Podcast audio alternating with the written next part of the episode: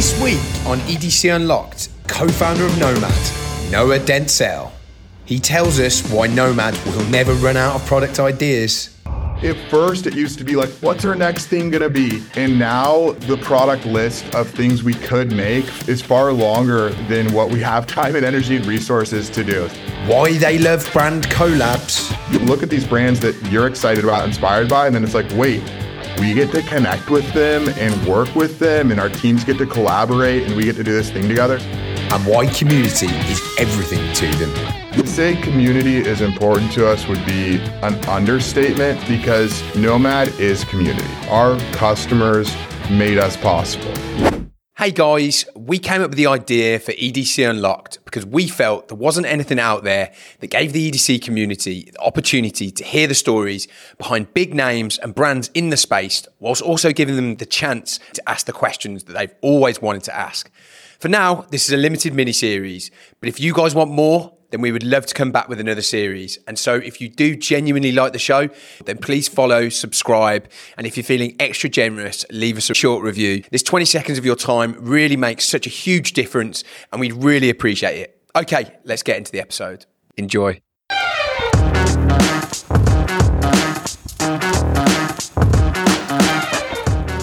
Welcome to EDC Unlocked. And today I'm really excited to have on the show co founder and CEO of Nomad Goods, Noah Dentzel.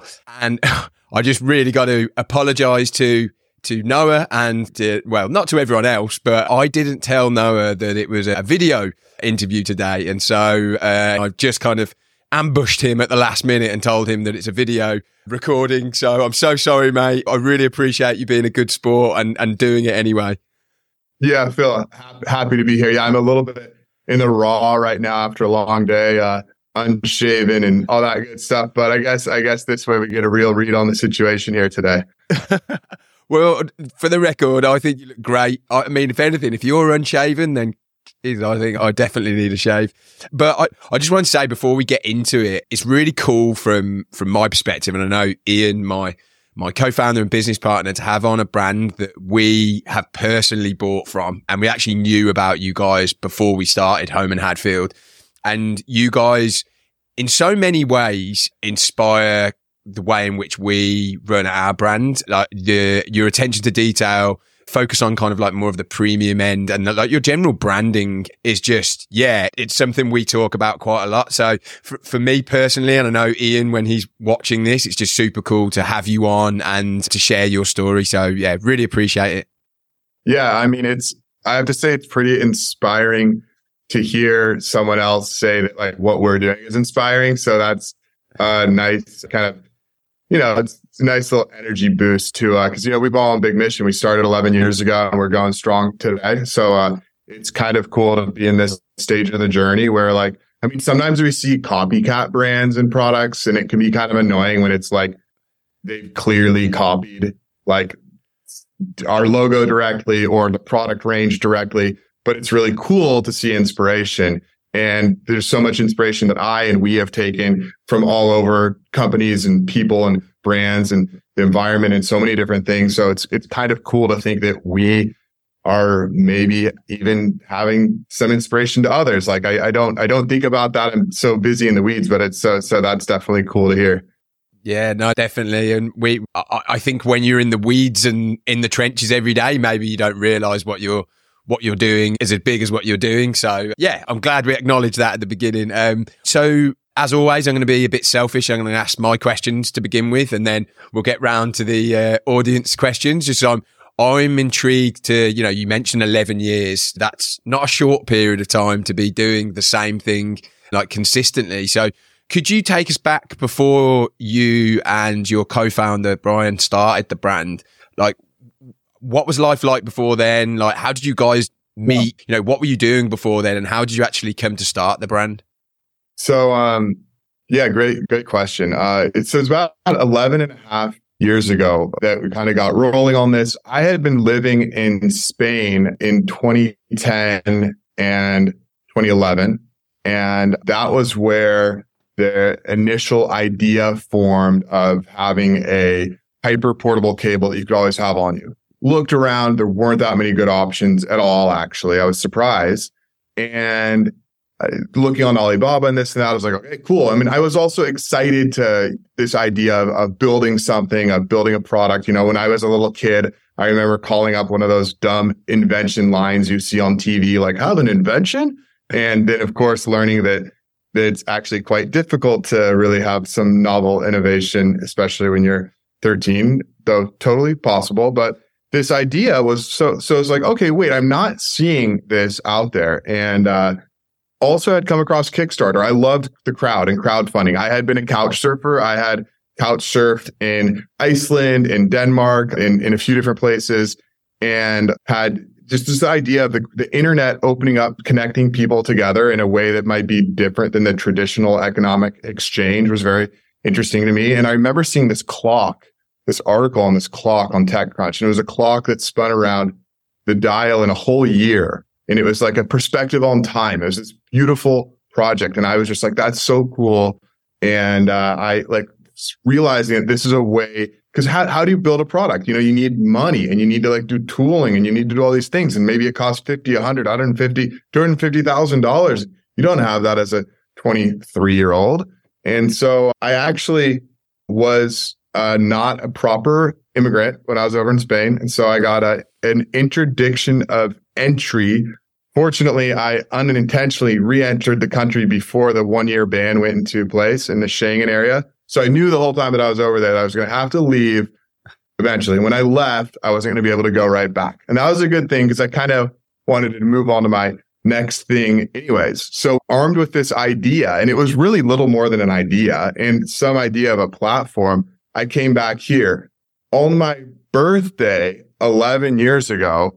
My sister introduced me to a friend of hers, Brian Hahn, who remains and is my co-founder, chief operating officer, head of product, just partner in this all uh, 11 and a half years later. And, uh, you know, it's funny because the people who know me know I'm not much of a surfer. Uh, though I am learning a new surfing sport called wing surfing, which is cool. But we surfed together on that day on my birthday and I caught a wave. And, and little did I know that the real wave I was catching was finding this incredible guy who was down to help bring this product into reality. And I was living at my grandma's house at the time here in Santa Barbara, living in her basement. Brian was living on a funky old boat. He was kind of fixing up in the harbor. And, uh, we were just, you know, ramshackling, you know, nomady, you know, just, just getting by in every which way. And we came together and we would meet up at the coffee shop at like seven in the morning every day this one week we started working together. And on like day three or four, we were both looking at each other. We're like, we don't need to be meet, doing this at seven anymore, right? We're like, yeah, let's meet up tomorrow at like 10 because we were, we were making sure we're a good fit. Are we committed to this? Are we committed to this idea? So that was 11 and a half years ago. And, you know, Kickstarter got going a few months later, spun it into the ecom on Shopify. First product was, was ChargeCard, a USB cable size and shape of credit card that fits in your wallet. And then, you know, now we're making, and then we launched the charge key, which was our second product. More on that later. And at first it used to be like, what's our next thing going to be? And now the product list of things we could make is far longer than what we have time and energy and resources to do. So there's just, there were, and they come from all over. They come from within. They come from a late night drinking too much wine, like back in the day, or they come from a customer submission or out of a, a conversation with, with someone you're sitting next to on an airplane and identifying a need and a pattern and trend. And, you know, we're looking to build tools for the modern nomad. And so this, what is a tool in this modern era? It's constantly, you know, constantly evolving as our, you know, with technology. So, so that's where we are today. There's the, that's the short answer. Wow, you did a great job of uh, of summing that all up in a, a, relatively short period of time. I would not have been able to do that, and our, our story is nowhere near as long. Um, it's really interesting that you said that um, at the beginning you were like, "Oh, what are we going to do next?" And now the you know the list is just endless almost. And uh, we were talking about that the other day. It's really interesting. You're kind of scrambling around for ideas in the beginning, and then as the momentum starts building, you just get more and more ideas, and then it just becomes more and more frustrating. You can't do everything. Um, in the beginning, when you started, did you think that this was going to be, did you have a vision for it? Was it like, this is going to be what you've ended up doing? Or was it just like, we just want to start something cool. I don't want to go and work in an office. I don't want to work for someone else. And then it just evolved.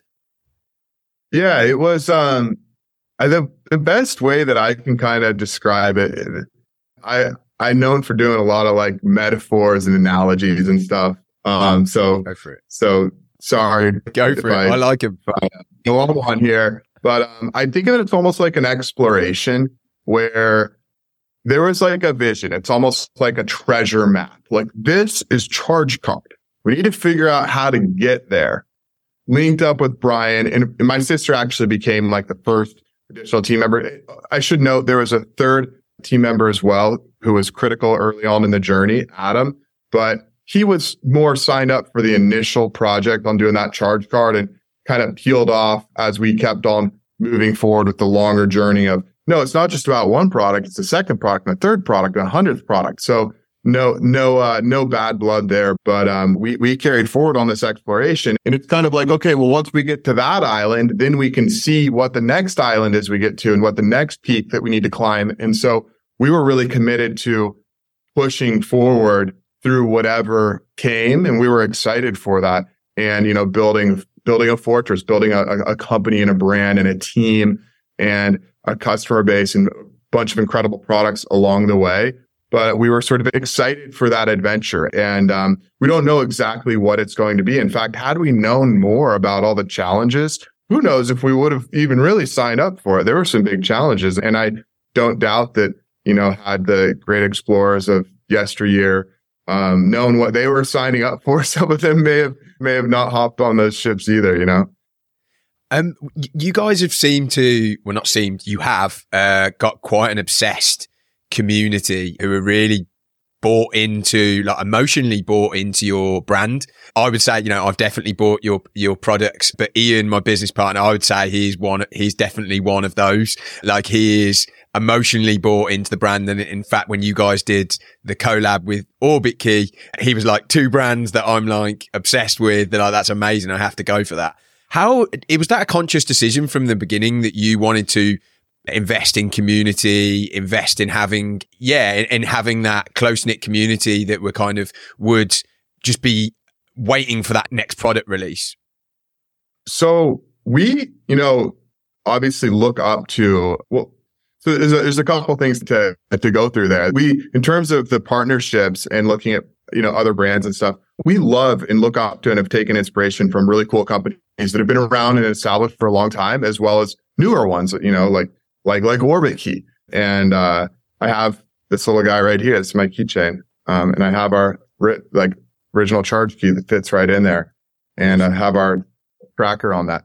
Um, so it's really so cool to get to a stage where in partnerships have always actually been been part of our our program. And in some ways though though it's unofficial you know we're partnered with apple. We build products for them. We're we're an accessory. It's a symbiotic relationship. We we build for for their flagship devices apple android other things as well.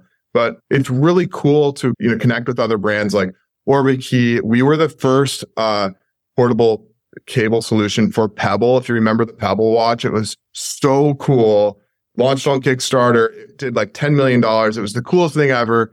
And I, I wish that they had, that they were still around, but we, you know, we made a product for that. It was, it's really cool to connect with other crowd-funded companies because there's always a special DNA there and synergy with, with how we connect. And it's honestly, it's, it's a real compliment and, and it's, it's just a real special, uh, uh, what's the word I'm looking for? Privilege to, to do this because you look at these brands that you're excited about, inspired by, and then it's like, wait, we get to connect with them and work with them and our teams get to collaborate and we get to do this thing together. So it's a really special thing. It's often more work and more challenging, but it's rewarding. You learn and you, you learn a lot and you get to build cool products together. And it's kind of fun to figure out the business terms. It's like, wait, do we pay you or like are you paying us or like we're both paying or what if things go really well or what if they don't go well? And and usually we do these with good companies and there's there's mutual interest and so there's there's a lot of a lot of learning. Something else you mentioned i want to touch on is the community aspect. We got we launched on kickstarter. So to say community is important to us would be an understatement because nomad is community. Like we are our customers made us possible. And after Kickstarter, all of the other initial customers, they were they were doing the same thing. They were bringing this into creation. They were customers that, that brought us into existence. And it was through them that we came into existence. And we, we had the cart in front of the horse. We had all these orders we had to deliver. We went over to, you know, we started manufacturing original in California, not the best place to make consumer electronics. We learned we went, we got our butts over to China. We started manufacturing there. We, uh, you know, we were always trying to play catch up and we'd be four weeks delayed on shipping, three weeks delayed on shipping. And I remember when we finally caught up and we were fully caught up, we, you know, probably cracked a beer open or something to celebrate. It's like, wow, we're actually shipping the products now that we're making. So the Kickstarter thing went on for, for quite a while. And I, we see comments. I just think I just saw a comment the other day on Twitter from a from a Kickstarter customer. And like we, our customers are so near, near and dear and we listen to them. They give us ideas and like they, they made us come into existence. And I know that sounds like such corporate speak that you see in these like Fortune 500 companies. And it's like, it's true. Like this is a Kickstarter company and they're amazing. Like I, I love connecting with our customers. I, our head of support works out, of, works out of here in Santa Barbara. I was just chatting with her earlier today and sometimes they can have issues that are problems for us to deal with. And that's not always the most fun thing, but we're grateful to everything we learn and, and, and improve on. And like we're, we exist because of them. So we look at them as well as partners because like they, they submit really good ideas and they, or they submit problems in our products that we need to improve. And I always say we need to test our products as much as possible because if we don't find the problem, we can be sure our customers will. And so they, they hold us accountable and they make us a better company and build better products and that's what we're trying to do is build the best products we can. I couldn't agree more with everything you said around community. Uh, as is kind of like a bit of a different story of how we've kind of like, yeah, we've cultivated our community. But yeah, I was really keen to ask you about that because um, it's something we focus on a lot and take inspiration from from you guys and similar brands. Um, at what point did you realize that this was going to be like, a, well, I don't know, maybe you always thought it was going to be big, but was there a point in the kind of first few years when you were like, okay, this is something a bit special? Yeah, that is, you know, we really believed, we were excited. Um, if you saw us, we went to the first CES show that, well, the first CES show that we went to was in 2013. Uh, we launched on Kickstarter in 2012. So it's, you know, six or seven months later. And we were beaming. Like we, you know, we looked or we thought we had like cured cancer or something. We were we were just ecstatic, and he, here we are, you know, a couple of guys with uh, you know portable USB cable. In fact, we had um, only a handful of units that even worked at that time. But we we believed in what we were doing. We were on a mission, and I think it's really valuable to to believe in what you're doing and to be on a mission because these, you know, and I know you know this well from your own journey and your own work and you know, in Holme and Hadfield and building products and what you guys are doing. And and it's there's a lot of there's a lot of challenges along the way. So, so believing and I used to say like get drunk on your idea. And I, and I mean that in, t- in two ways, though I don't want to endorse drinking. Like sometimes, you know, having a few too many drinks, you can get deeply into it and get deep in there and have some late night ideas, write those ideas down so you remember in the morning, but really get drunk in what you're doing, get deeply embedded in it in the, what are you doing and why and the, and the materials and like, what's the problem you're solving? And we're creating portable powers and protecting your phone. Apple Watch, man, we stayed up late talking about Apple Watch before they even announced Apple Watch, and we were ready with products before they were even shipping. We were there because we believed in it. We talked about the Apple Watch as you know the, the the history of the telecoms going from from you know logging towers to grandfather clocks to the phone to on your wrist, and we're going to be there to empower that to to build these tools for the modern nomad. We were drunk on these ideas, and that gives you a little bit of the, the sort of energy that you need to go out there and build something that doesn't exist. A lot of times when you're doing something new, people are telling you that's a stupid idea. I don't, uh, five reasons why Apple Watch will be a failure. I remember all the articles like that. And in order to build something that's successful, you often have to take almost this contrarian standpoint and this, this alternative view and believe in something that's not there yet and go uphill against a lot of grain so one of the best ways to do that is to be kind of, you know, so drunk on your idea and, and good drunk in the sense of, you know, you need to have a theory and a story that you can believe in and that, that you can move forward. And if you, you're making good moves and listening to feedback and getting that early customer base that's kind of aligned with you and they're slowly building, then that helps generate the positive energy so you can march forward together with their support and build those products and, and, and build the company.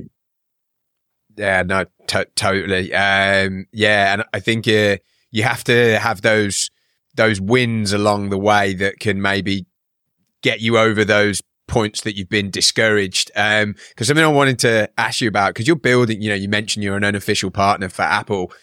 Apple are known to change their, the sizes of things change, like the, the specifications of things, like quite regularly. How do you deal with that? Like uh, that must be super frustrating because you don't have a, I assume you don't have a direct line into them. And so one day you're just suddenly like, Oh my God, we've got, I mean, d- does this happen? You've suddenly just got all these almost unsellable or devalued products because you've made it for a specific, you know, dimension or whatever. And then Apple have just kind of flipped the script. Yeah. People, people always ask this question. And, um, of course, I love responding. Oh, how do we know? Well, you know, we get the memo from headquarters every day. um, and uh, of course, we're tuned into the rumor mill just like everybody else, or perhaps a bit more than everybody else.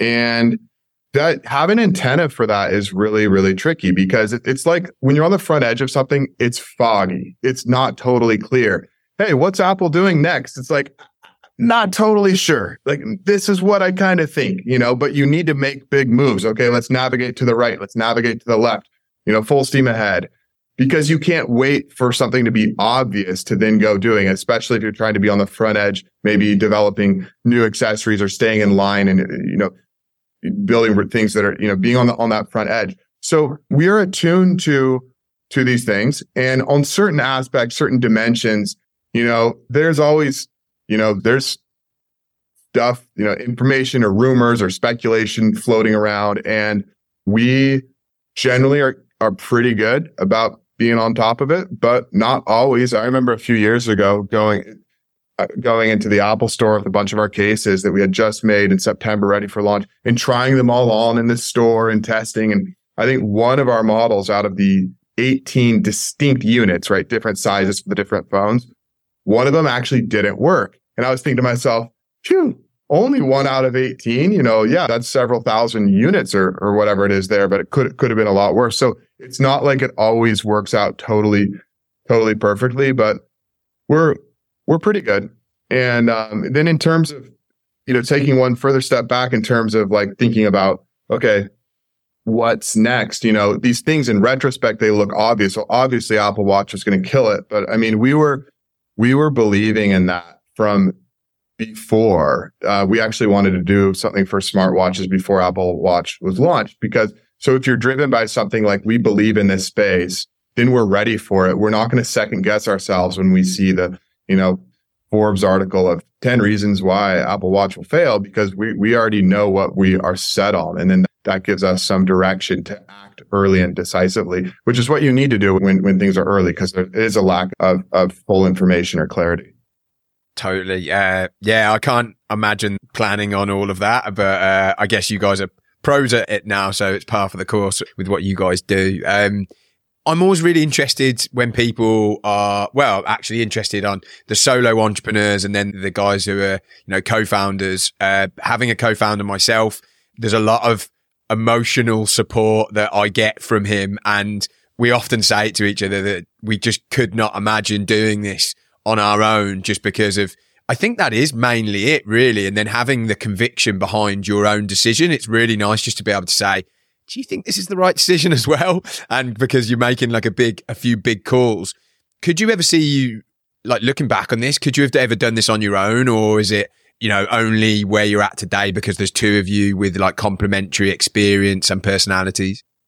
It's it's well, it's fun connecting with you, given that you've got a, a strong co-founder relationship there, because you know there are there are different types of companies, and you know every company has a different story and a different journey. There are, I guess, different different dynamics. And uh Brian and I've chatted about this before. And like, you know, where I came to it's like we we we both would have gone on to do something. Brian maybe would have gone. I know he was interested in going to to grad school. He actually had a background in film and had made some cool films at a really young age. You know, he was doing cool stuff. Where would that have taken him had we not bumped into each other?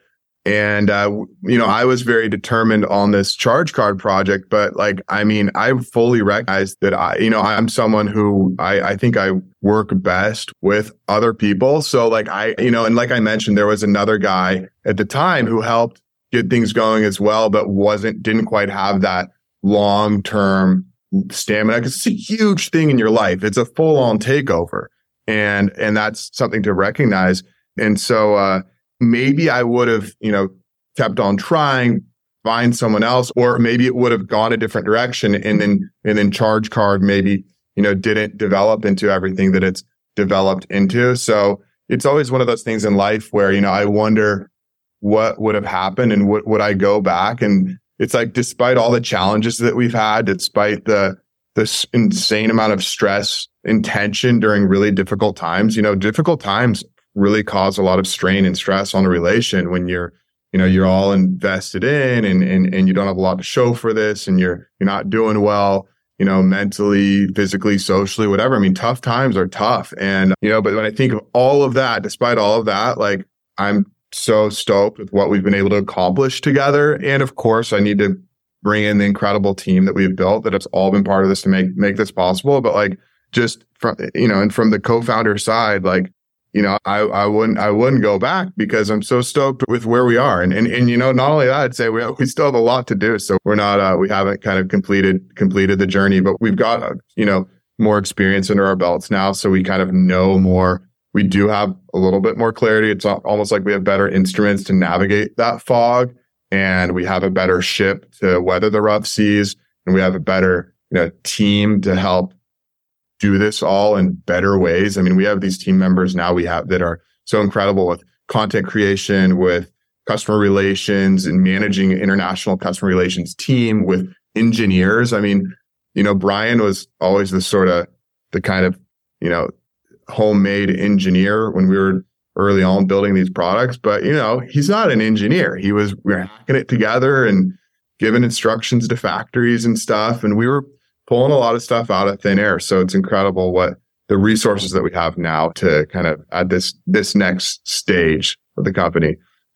Awesome. And do do you? I feel like for a brand to get to the the size that you're at, you need to have like a healthy relationship with risk. I, I would assume, uh, because that's kind of something that we're always uh, not battling with. Just like we we've taken some pretty big risks, but backed by sound decision, you know, sound reason because of, of what is behind it. But still sometimes can just be really difficult in that moment when you're, you know, doing what you're doing. You're about to put huge amount of money behind a purchase order for a new product, but you know, you're super confident with it. Would you say that you've had to, have there been any times where you've had to, where you've thought, wow, you know, we're really having to back ourselves here. This isn't something I feel like incredibly comfortable with, but I believe in it so much, but and I want to like push forward. And I, I asked that question mainly because yeah, I feel like hearing these kind of stories give us more inspiration to do more of the same and be brave and be bold. Is that something you've had to do a lot of over the 11 year period? Yeah, risk is a really interesting, uh, interesting thing because when we look back, I mean, we on so many occasions put it all on the line. And, you know, I, I don't like using the word betting because I like to think that risk is more calculated and something that you believe in and that you recognize.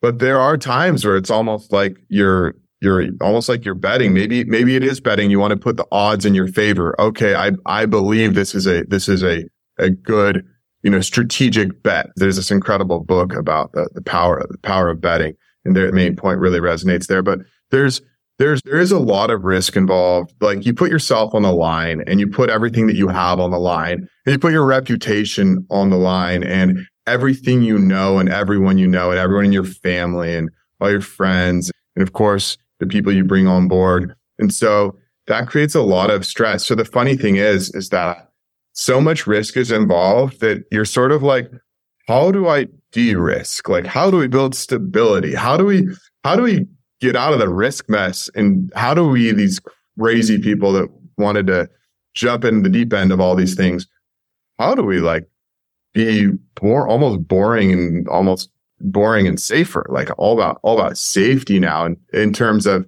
uh, but but what's interesting is that by doing that, by building some stability and some safety and some processes and some, you know this this customer base and more more ability to sort of create and define our destiny rather than like betting it big and being at the whims of how some certain launch goes that actually allows us to unleash our potential and be our best selves if we can build a strong mothership a strong sort of base camp of operations we can then actually go out and build really cool products that we believe in and take on new categories and do some bold moves and things that we believe in, it actually allows us to kind of take more risks. So, so in recent years, we've really been trying to build that, that kind of stability so we can be our kind of organic company, company self. So yeah, it's a really interesting thing where we, you kind of, in a way, you're trying to like de-risk.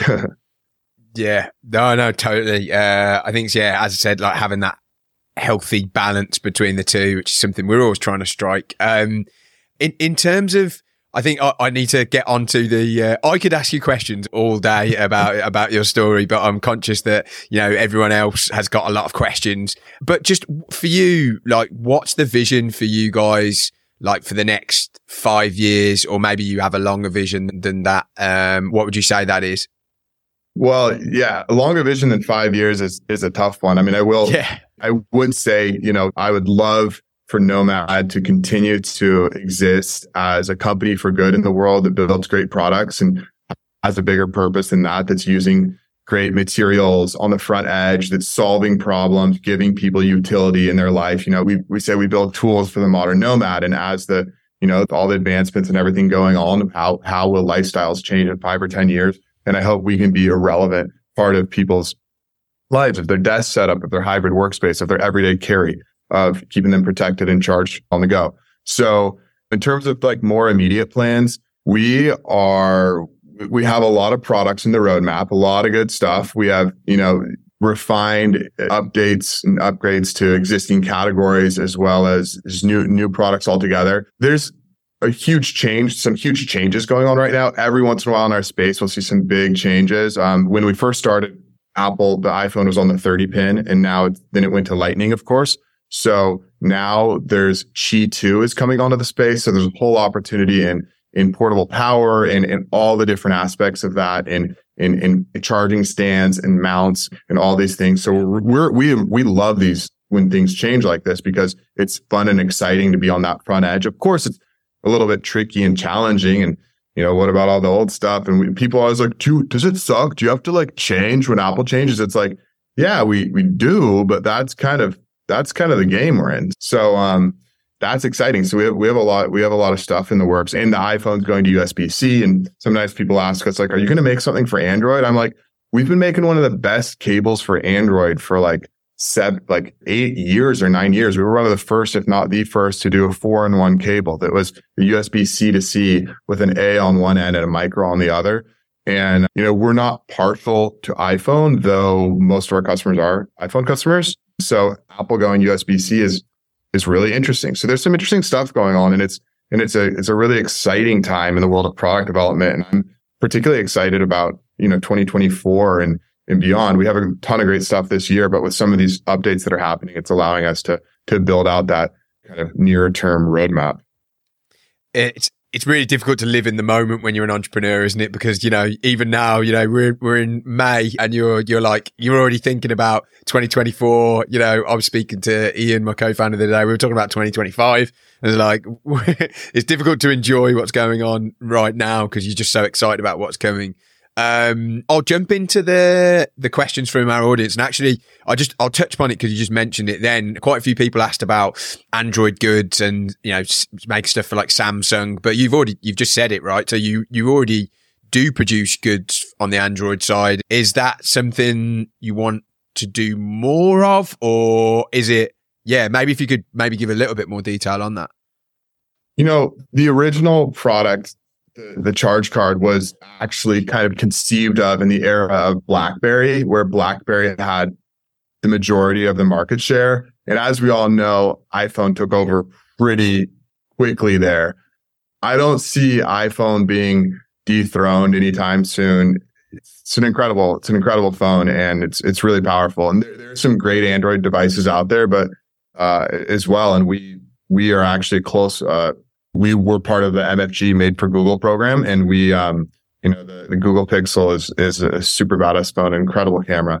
And so we're excited to build for Android and excited for the challenge. Sometimes they might allow like higher wattage chargers or this or that. So, so there's, it pushes us on certain boundaries eh, or beyond certain boundaries. And that's exciting. We often don't do cases or we do almost no cases for Androids, though we have before and we certainly couldn't again. And, uh, it kind of depends on what our market is and where the market is. Cases are tricky because they they generally only last for one generation of the phone, and it's like all the sales happen at one quick period, and then and then inventory becomes old. So we're a little bit more excited on the charging aspect, and there's yeah, there's a really cool uh, uh, the Pixel Watch. Maybe there's some opportunity there. It also depends on what what is allowed to accessorize, and, and some of those things are still evolving.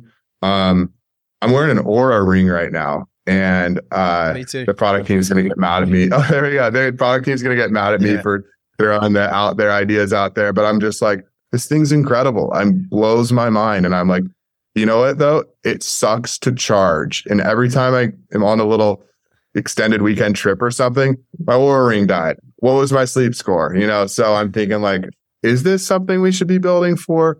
But there's just a lot of potential out there. And we, we want to make sure we're building stuff that's relevant. And Android is highly relevant. We build incredible cables. We were like one of the first cables to be, I can't remember if we were the first one over like it's 130 watts, but we we've done some really badass stuff with Android, even though it's a much smaller part of our program than iPhone.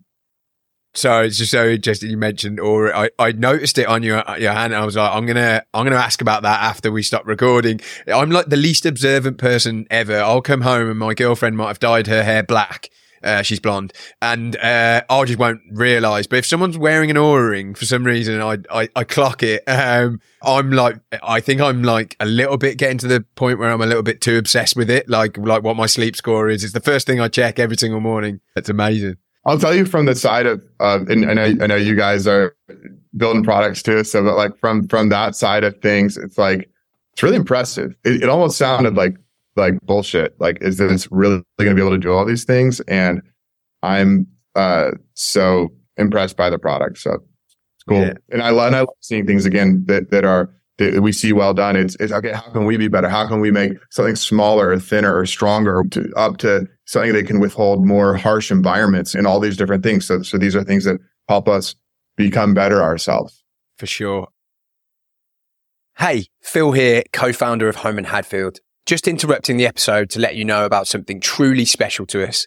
Community is a huge part of everything we do. And so we've created a Facebook group where we share our newest ideas and get feedback from you our customers to make sure we're developing products that you actually want to see. In return, we give away free products regularly. We're probably giving away a free product right now and huge discounts of up to 35% on all product launches. Whilst this began as something fairly simple, it's grown into an amazing community of like-minded people.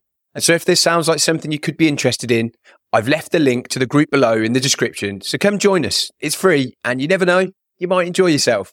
Okay, back to what you came here for, the episode. So, what inspired you? This is a great question. What inspired you to create luxury goods in a relatively utilitarian function over form market, uh, besides the gap in the market, obviously? Yeah. So, this is, this is a really great question. And I was having a little conversation with someone from, got, got on a product team earlier today about this. And it's like, uh, we don't really think of ourselves as a luxury brand. We're building tools for the modern nomad. And in, in doing so, you think about maybe a more, uh, you know, the nomads in human history, right? They're on the go. They're going to own very few things and the things that they own are going to be very well made, right? They, they can't be carrying around a bunch of ex, extra junk with them. And so, you know, you're setting up camp, you're moving forward.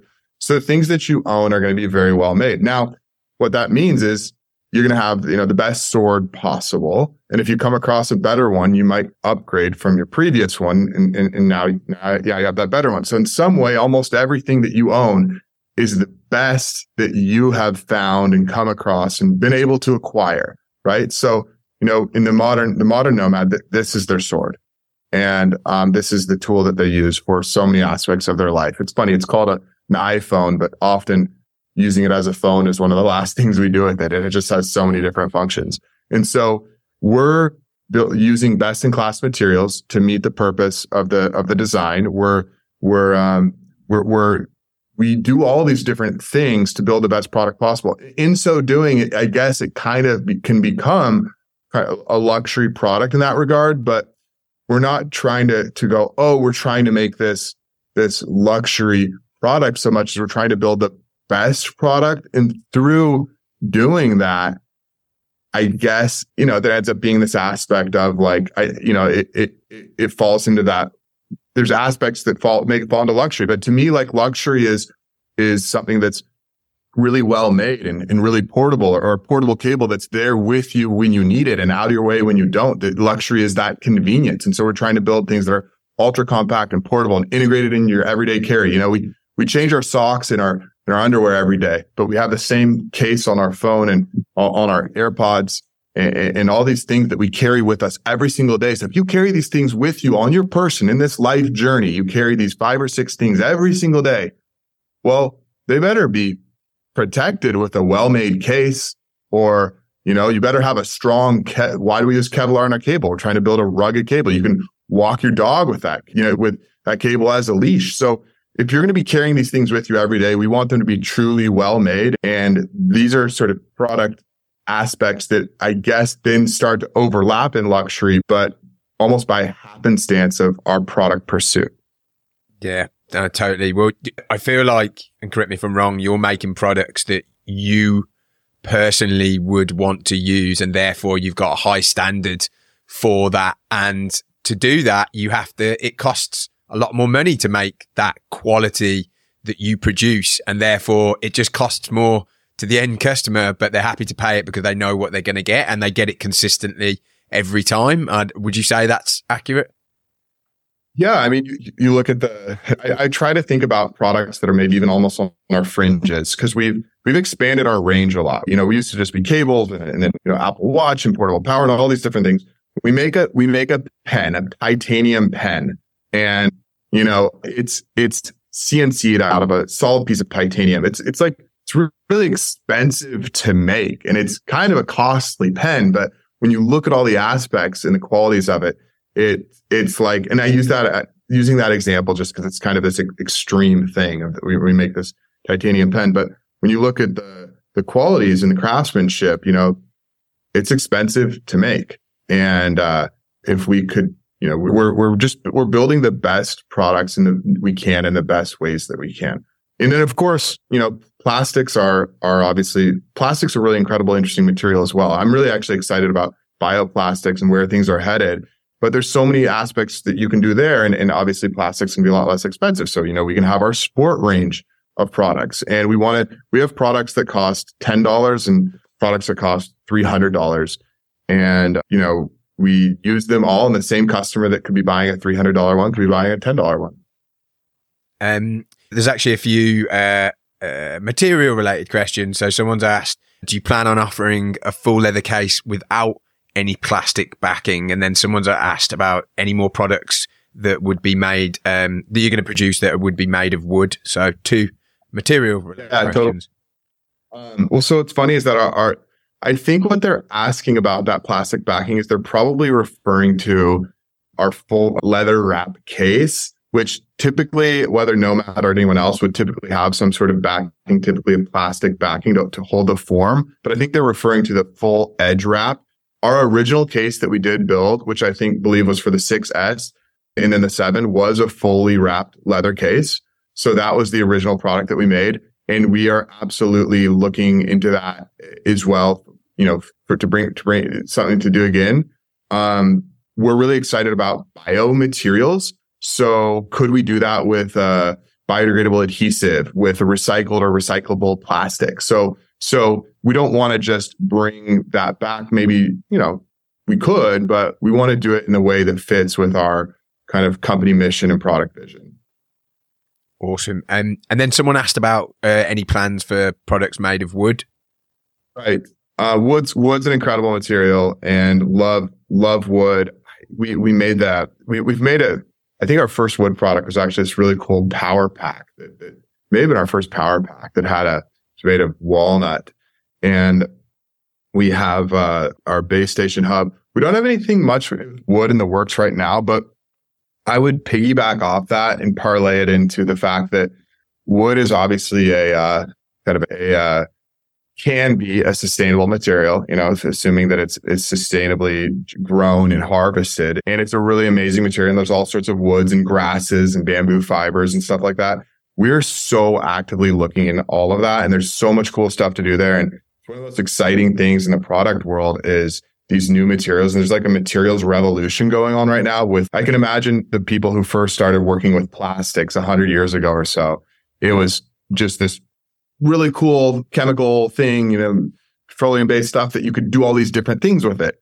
And we have a modern version of that excitement going on right now in the bio biomaterial space, whether bioplastics or, or biofibers or bio, bio leather and you know mushroom leathers. There's all this cool stuff. So a lot of it's not ready just yet. So we make prototypes of things that we can't produce at large scale just yet but we know it's coming and we have stuff in the works. So that's there's a lot of excitement which i would say include wood but not certainly not not not limited to wood and, and there's there's just so much exciting stuff there how do you decide on a new color for a watch band? Uh, I guess colors in general. Colors an interesting one. Uh, what's your process for that? So, I would say in more recent times, where I would say we've done a really, we've made some badass colors that have gone over extremely well. We've been selling out. We've done some limited edition runs that have just sold out immediately. Um, first of all, everyone has an opinion. Color is if you want to start an argument in the office, start talking about color or post a color thing in Slack. Um, and so Brian, my co-founder, and Nick, our Nick Walden, our uh, our creative director, they are kind of the, the color the color oracle signer offers and we all have opinions. I, I have strong opinions and, uh, it's, you know, it's a process and, and opinions need to be, we need to, you know, a lot of time when you're choosing something, you're looking at there's so many different things like trends. What do you think? What are you seeing out there? Again, it's a bit of that vibe check, gut check. It's not totally obvious that that fog I was talking about. And then you also have to again get get drunk on the idea and believe in it. So you need to, you know, we can't you, we can't be second guessing. But they've done a really good job. And color is so funny. It sounds so simple, but it's definitely one of the more challenging things. And I'm so stoked. And you often, it takes some time till after we've launched everything to really appreciate it. And it's like, I saw a girl in yoga the other day wearing um, one of our Sage Slim Sport bands and it looked really good. And I asked her about it after yoga. I was fearful that it may have been a copycat. There's these copycats these days. And she mentioned that it's Nomad one. And I asked and that she loved it. And I asked her if she wanted any other color. What would that color be? And she's like, actually, this is my favorite color. I love this one. So I'm always trying to do my own little touch of market research here and there. And um, just one of the little factors that you factor in. But yeah, it's it's tricky and you got to sign off on it. And uh, I got it. Yeah, shout out in, in Danny as well, senior content uh, Nomad. She has a lot of strong, good thoughts and ways in there. So it's a team process. And uh, Brian, Nick, and Danny, they kind of they get to make the tough decisions, and it, it's a it's a tough one. yeah, I, would say color preferences, and you hear people's different opinions makes you realize how different people are. Uh, some of the requests we get are crazy. I'm like, what? You want it in that color? Makes no sense. Um, I'm conscious of time, so I just want to try and get through a few more if we can. Um, so Absolutely. People, uh, there's a lot of questions around what's coming up product wise, anything exciting coming up. I know obviously you don't want to like ruin surprises, but are there any hints or anything you could get people excited about? Like, is there anything that's on the horizon? Yeah. So I dropped a few little tidbits here and there throughout the discussion. We have, uh, you know, Qi 2 is coming out. Um, so that's a lot of opportunity to develop stuff there. And we have uh, USB-C coming out with iPhone. Portable power is something that's near and dear to me that, you know, kind of was the, the first thing that we ventured into. And as we ventured into so many other product categories, it's like we got all these different plates spinning and that first plate sort of slowed down a little bit. So we need to get some more energy there. Just yesterday, I was looking at some, some of the latest stuff we've got going on with uh, product team and in portable power. And I think it's the perfect time for a little bit of a renaissance there. We, uh, we're having this like company renaissance. It's 11 years. We just had three years of COVID. It's like, okay, let's, let's go. Let's get back out there and, and, and, uh, and, and all this stuff. And it's, and it's really reinvigorating. So in the product space, I think portable power is definitely, definitely on the docket. And we used to do a lot of cool, interesting, kind of quirkier stuff. This is uh, our Nomad wallet. It's a charging wallet. So you can see you plug in, that's micro USB there. Um, and it has lightning that comes out here. So, uh, you can plug that into your phone and charge. Um, back when iPhone batteries were smaller, this could actually give you quite a bit of a charge. And this is this beautiful Horween leather that we use. And it's really nice wallet, actually. It's really beautiful. I still carry some of our old products around. So when I look at some of the stuff that we did early on, I just think like this is, we did a lot of this really cool, quirky, interesting stuff. And we have a lot of this DNA in us. We've expanded our scope a lot. And I think that there could be this era of these cool, interesting things that we've done while refining, uh, you know, our core offering as well and integrating it into this wonderful new era. And that's why I'm just so excited about, about what's ahead. So I can't, I can't like fully unveil our product roadmap. And frankly, it's not fully even finalized, but we've got some really good stuff in the works. And I'm, it's, it's what, uh, it's what we do. It's what, it's, it's what inspires us. Um, we mentioned it earlier about collaborations. Someone's asked, uh, how are collaborations to work with? I assume like, yeah, what are the good points and bad points about collaborations?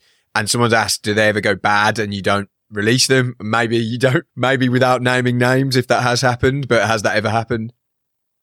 Got it. That's a, such a good question. We probably, I mean, that's totally right. They don't always go well. Um, we, uh, you know, the one for Pebble, they actually ended up kind of, uh, selling and sort of having a whole bunch of financial troubles and stopped developing Pebble. And we had, to, we actually ended up giving our little things away because they were kind of going under or going out or switching up. We were like, we launched the portable cable for it. You know what? We're giving away to the community, to the crowdfunding community. We went on Reddit and they had some code and it was this whole fun thing. We figured let's just connect with the community. I'll know this. We are such big Pebble fans. And, um, so we tried to turn that into a positive. Um, I'm sure there's something that we've done that hasn't gone well totally. Um, I can't even remember because, you know, you kind of don't get focused. You sort of forget about those bad experiences. Um, we've got a really exciting one in the works right now with Peak Design. Um, and, uh, we're, we're, uh, we're working on a, a cool, working on a cool case with them. So if anyone's listening this far into the podcast, there's a little sneak peek that I don't know if we've a sneak peek on the peak. I don't know if we've mentioned anywhere yet, but that's been a really incredible process for us. They're a great company. So it's cool for our team to get to work with them and, and what we learned there. Awesome. Um, what what's the design thought process philosophy eh, philosophy philosophy? Uh, the products have always been very polished and have thoughtful design, which is obviously a very nice thing to hear. Uh, but what what is the process? Because you mentioned earlier, it's probably refined since the beginning days when it was just the two of you sitting there and kind of like, yeah, speaking to the factory. Like, how has that evolved? What and what's it look like today? Yeah. So, uh, it's definitely evolved. If you look at our early products, you'll see like a, a lack of industrial design, strong on concept, but lacking in design. And you slowly see, I, will never forget our first product. We didn't even texture the mold because that was going to delay it additionally. And we were like, what? Oh, yeah, delay for texturing. And now it's like, let me see that texture book let me look through that again and choosing all these different little details and stuff. And, um, so our, you know, design is such an interesting word because there's so many, there's so much to unpack there. There's, there's the product design, there's the materials, there's the user experience. What is the concept? What are you, what are you doing here? What's the fundamental thing? So it's, there's a holistic process in all those things. And we absolutely, especially in more recent years, have grown to become more refined, which is, is really important if you're going to be carrying these things with you every single day. And there's a lot of competition out there. And and there's some just such subtle little features that, that you might have, even even like the lip on the phone dropping a little bit at, at the lower edge of it, so your finger can thumb up in a more effortless way. A lot of the design that happens you might not even fully consciously be aware of it as a consumer because it's kind of like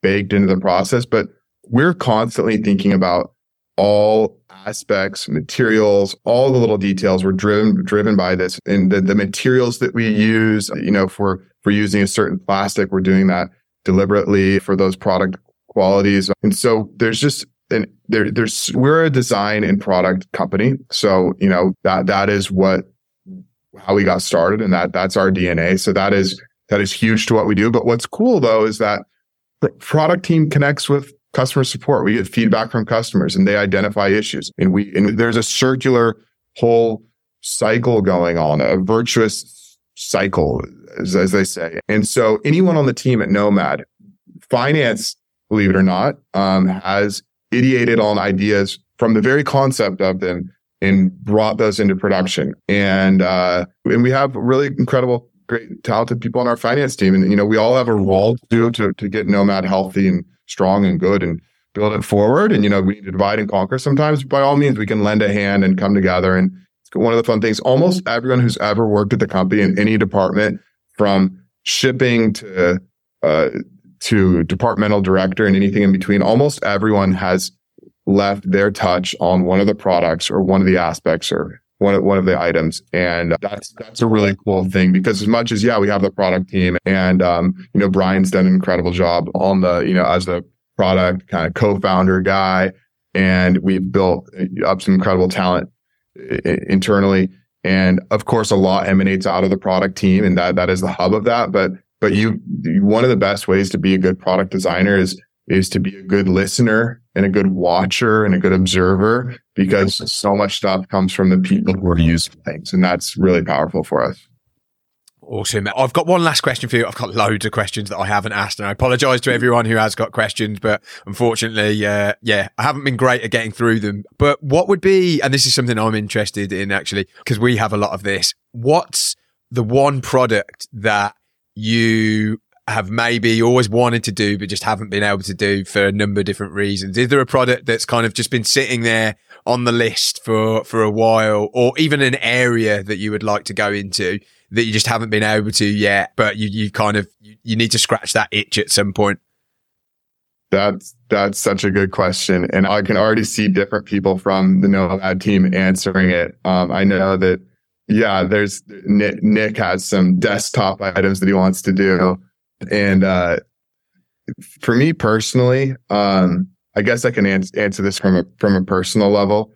Uh, you know, portable staying strong and relevant and portable power has always been important to me, but I guess that's not a fair answer because we have stuff stuff in the works there. I wanted to say something to do with electric vehicles. There's a transition to electric vehicles happening, and but then I think like we did it. We did a, a we we did the first charger uh, phone charger wireless for the Tesla Model 3 and it was an incredibly successful product. It was totally awesome. We did that because we believed in it and it did really well. Um, so I guess I'm going to have to give the sort of cop out answer, but it is back to what I was saying earlier about materials. There's some of the sustainable materials that we want to use just aren't ready yet. And it's like, oh, that's such a cool mushroom leather or bio, you know, biodegradable plastic. And it's all really cool when you see the samples and it's like, we're just not there yet. So I'm really excited. And I mean, we've got to make sure these things last. One of the key things about sustainability is durability. And we want to make sure that our products can be affordable so people you know, can afford to buy them. And it is not some like crazy expensive material to get our hands on. But I, I've, in the coming years, we're going to have more stuff. And I hope that we can kind of be at the, the front you know, up there in the front of the pack there to the extent we can, because that's a really exciting area. Okay. I thought, I, I thought, I thought of my own personal one, solar. I've always wanted to do something solar, wanted a solar charger. You know, many, many, many years ago when I was in college, I was in uh, Africa for two months in Western Kenya And we had this little product called Solio, is this portable charger thing you could plug into, and we'd have it out there all day and charge up from it back with the little Sony Ericsson. And um, you didn't need much power back then, and phones would last for like a week. And now we just use so much power in our phones. And as much as solar's evolving, it's still, it's just, it's, it's not there yet. So, uh, solar, it's so fitting. Nomad solar charge on the go. But, you know, like every year I bring it up and Brian's like, I know, but nope, it's just the technology's not there. And, and he's right. So that's, that's my genuine answer there. No, no, no, both great answers. I, I totally agree with the material side of things. It's, um, it's something we would love to do a better job of. And we have gone down sampling processes in various different materials, but yeah, the actual practicality of it, uh, coupled with the cost that we would have to pass on, um, just isn't, yeah, it doesn't work quite yet. Um, thank you so much for coming on and sharing your story. I, I could, the first part of the interview, I could just do that all day. And the second part, you know, we have so many questions. So maybe one day we'll have to do a, a follow up interview and such a good sport for doing the video as well. Uh, I really appreciate that. You, you, know, your background looks great. You look great. So yeah, don't worry about it. All right. Uh, thanks, Phil. Really appreciate it. Great to connect with you and uh, looking forward to catching up again. Be well. Awesome. Thanks, man. Appreciate it. Hey guys, thanks so much for listening. Really means the world to us. And if you would like to show us any extra support so we can keep this podcast going, please follow, subscribe. And if you have any extra time, leave us a review. It really would mean the world to us. Thank you so much.